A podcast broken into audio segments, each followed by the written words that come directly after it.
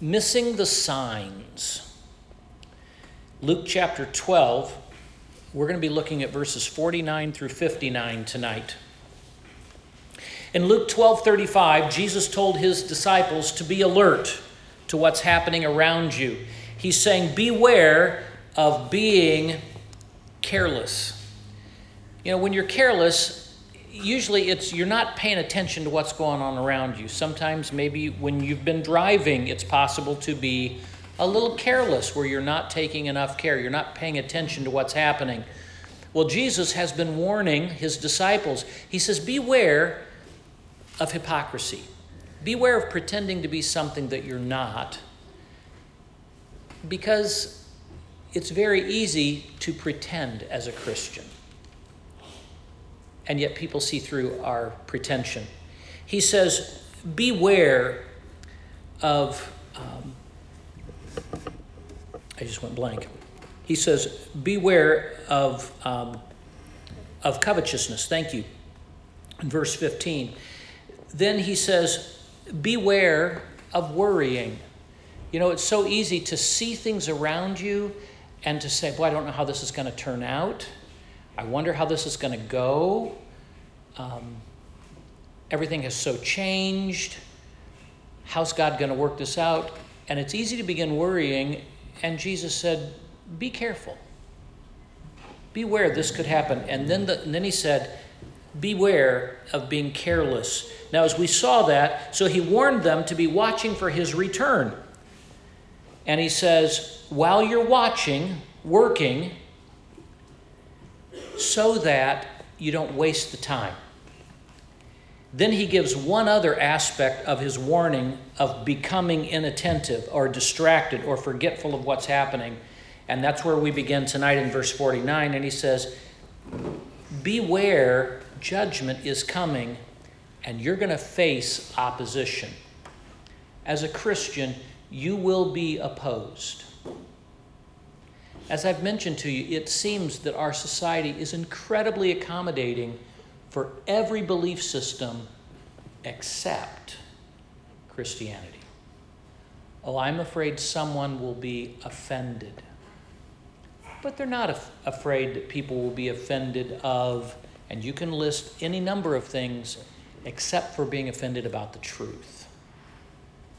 And why is that? Because we're in a battle. We spent quite a bit of time in Ephesians chapter 6 about this battle, but now let's look at Luke chapter 12, beginning at verse 49. I am come to send fire on the earth. And what will I if it be already kindled?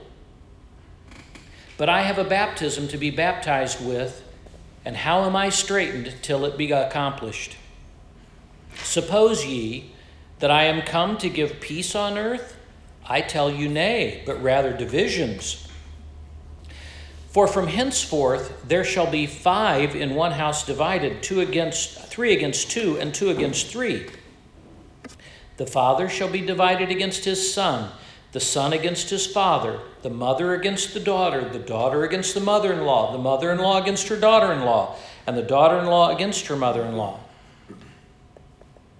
As we wish looking forward to Jesus coming.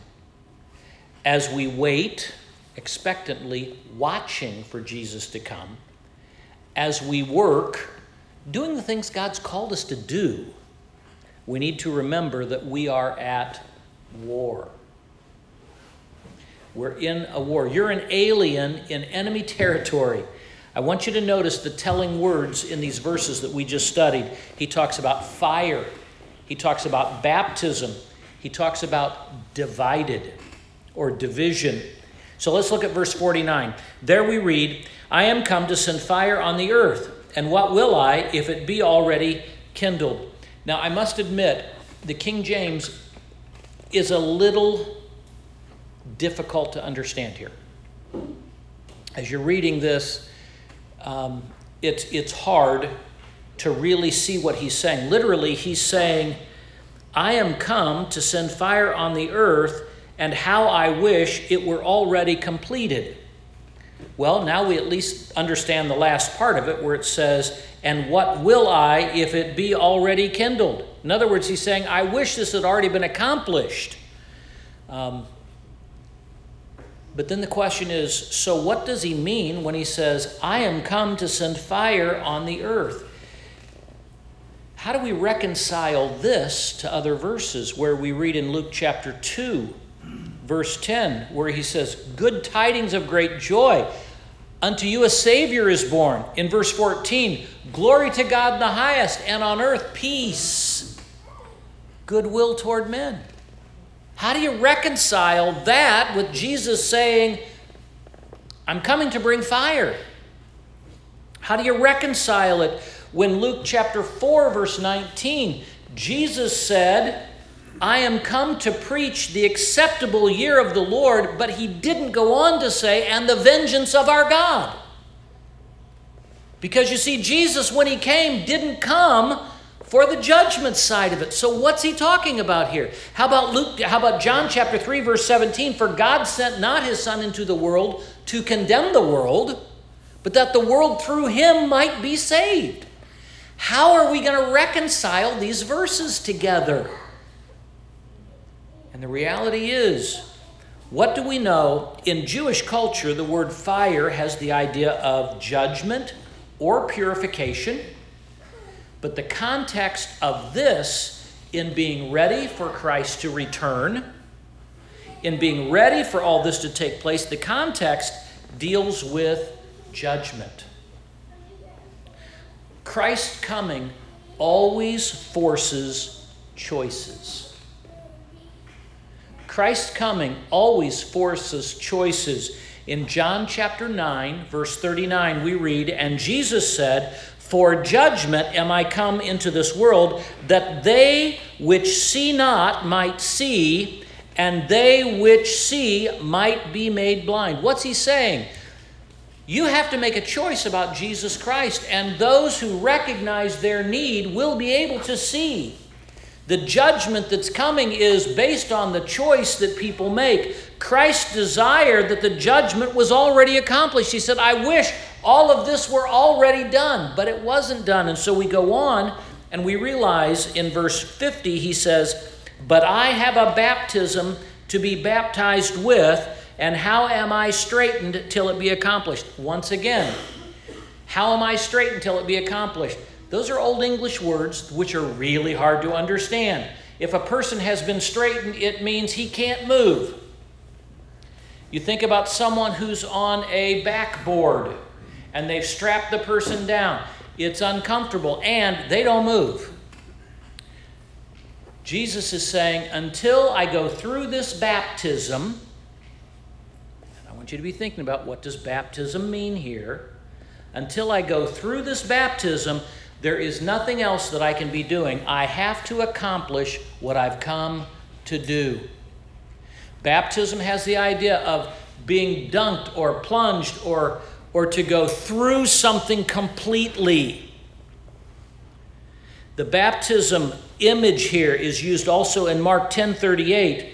It has the idea he talks about being baptized into death. What does that mean? Completely, he's going to die. In Romans chapter 6, what do we read? Being baptized into his death. It uses that same analogy again. It's not talking about getting wet, this is a dry baptism. This means to be totally into it, to be totally submerged, to be totally with Christ, to be totally covered with Christ. And here he's saying, I have something very severe that's coming, and I have to go totally through it. And he's picturing the cross. He came for the cross, not to be baptized by John the Baptist. That's not what we're talking about. He's describing this baptism, you know, we catch a glimpse of the cost of the cross to Jesus in his comment, What constraint I am under, how I am straitened till it be accomplished. Jesus came for one purpose, and that was to redeem mankind. And notice what he says. You need to understand this is going to bring division. Verse 51. Suppose ye that I am come to give peace on earth? Well, we know from Romans chapter 5, verse 1 being justified, we have peace with God. So Jesus did come to bring peace. Peace on earth. Goodwill toward men to whom God is pleased. What was that? Through Jesus Christ, we have reconciliation to Christ. Putting on this shield of faith and the helmet of deliverance, the helmet of hope, we recognize what we have in Christ. But Jesus here is saying, Do you think that by my coming everyone's just going to get along? No, there's going to be this war that goes on because Satan does not want what I'm about to do. The note of peace with enemies is not going to take place. Notice what he says Do you think I've come to give peace on earth? The Messiah concept always divides. Anytime the Messiah is involved, it's going to divide. He says, I tell you no, but rather division. The idea here of division, when Jesus says rather the division, if you were to go to Matthew chapter 10, verse 34, it's a quote of the same thing, and Matthew uses the word no, rather I've come to bring a sword. That's not talking about battle, that's talking about the division that can come with a sword, of how things are divided. Notice it divides all relationships. Those of you who have unsaved family members know exactly what this takes place. There is a great cost that comes. And as kind and as friendly as you can be, as loving and as gracious and merciful as we should be, if you do everything right, it doesn't mean that you're going to live, live at peace with all men. Remember what the scripture says as much as lieth within you, be at peace with all men. What was he telling us? He knew you're not going to always be at peace with all men. You know, interestingly enough, 1 Corinthians chapter 7 talks about the fact as long as your unsaved partner is willing to dwell with you, you need to dwell with that unsaved partner. Why does Paul say it that way? Because there are times that an unsaved partner will not choose to remain with you. And what does the scripture say? He says, You're not under bondage. In other words, you're not responsible to keep fighting, fighting, fighting, fighting, fighting that person because you're not going to reach that person for Christ if everything is about fighting. What happens here? He says, Beware. My coming brings division and then notice um, he, he goes on and, and he talks about houses being divided and people being divided and fathers and sons and mothers and daughters and father in laws and son in laws and mother in laws and daughter in laws. And you have all of these different divisions that can take place in a home. It's, it's sobering when you think about that. And then he says, he says, you know, beginning at verse 54, he said to the people, When you see a cloud rise out of the west, straightway you say, There cometh a shower. And so it is. When you see the south wind blow, you say, Oh, there's going to be heat, and it cometh to pass. You hypocrites, you can discern the face of the sky and the earth, but how is it that you do not discern this time? What's he saying? He gives one last warning and he says, Beware of being dull. Well, if a knife is dull, what happens? It, it really doesn't cut things cleanly. And what happens often with people is we become dull. And the danger is we really don't see things very clearly. Verses 54 through 57, he's going to describe the importance of discernment, of being able to look at something and being able to see what's not right about it. And specifically, thinking about how he's talked about be ready, I'm coming and be ready with the Messiah. I've still got to go to the cross and I'm going to go through this, and people are going to be divided over me, and this is going to divide your families. What's he telling them? He says, Beware. Can you not? He said, Can you discern the weather? You know, I mean, you look at how accurate these storm chasers are today. I've got an app that tells you about when hurricanes are going to hit. That was really important in South Carolina. Now, when I get the alerts, it's not quite such a big deal to me. But what about tornadoes that are coming through? What about strong winds? What about the temperature? What about the humidity? What about the barometric pressure? And you know what? They can track this stuff and they can look at it out in the future, and it's amazing what we can do today. And yet we are clueless about what's going to be happening. That our world around us has no idea that we are marching closer and closer to a time when Jesus Christ is going to come back and set his feet on the earth. You see, there are signs for the second coming, there are no signs for the rapture. There's a big difference between those two. And he says, You can tell the sky and you can say, I know what's going to be happening, but he says, and yet you don't have the discernment to understand that the judgment of God is coming. And then look at verses 58 and 59. When thou goest with thine adversary to the magistrate, as thou goest in the way, give diligence that thou mayest be delivered from him, lest he hail thee to the judge, and the judge deliver thee to the officer, and the officer cast thee into prison. I tell thee, thou shalt not depart thence till thou hast paid the very last mite. What's he telling us here? He's saying, not only do you need to have discernment, but you need to be diligent. He's saying people work really hard to stay out of jail. If you know you're going to jail and you know, you know, if I go to so and so here and and all of a sudden I can work out a deal to where when we get to the judge, no, it's all taken care of. Thanks. What are you trying to do? I'm trying to stay out of jail, folks. He says, Why are we so worried about staying out of jail, but we have no concern about staying out of hell? He says, Understand, I tell thee, thou shalt not depart thence till thou hast paid the very last mite. He ends his warning with this warning that we should not be careless about the times in which we live. There's a great battle warning, warring here around us. And he warns them, he says, Beware of being dull or deadened to true danger.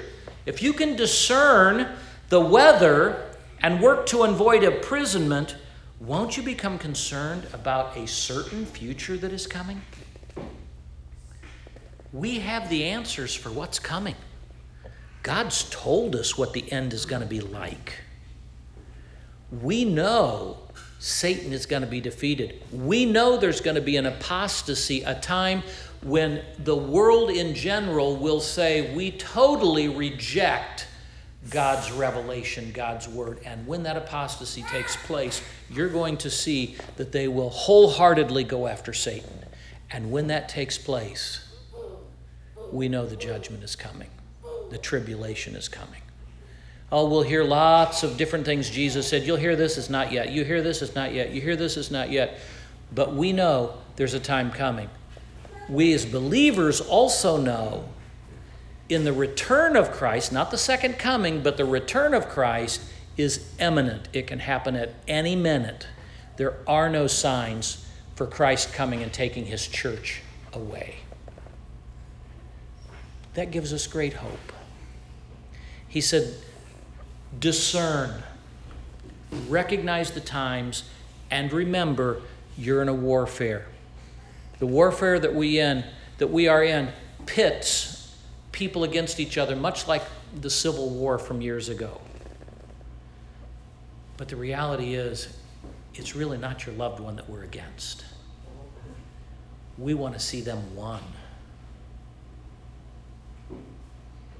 Because we know they're going to live somewhere forever. And if we get dull and we get careless, or we get hypocritical, where we try to pretend something we are not, we get distracted with things, or we get full of worry rather than being confident in our God. We're going to miss the battle that we're in. And Jesus, as he always has been through the whole book of Luke, being so compassionate, he says, Let me remind you of some things you need to be on, you need to be aware of.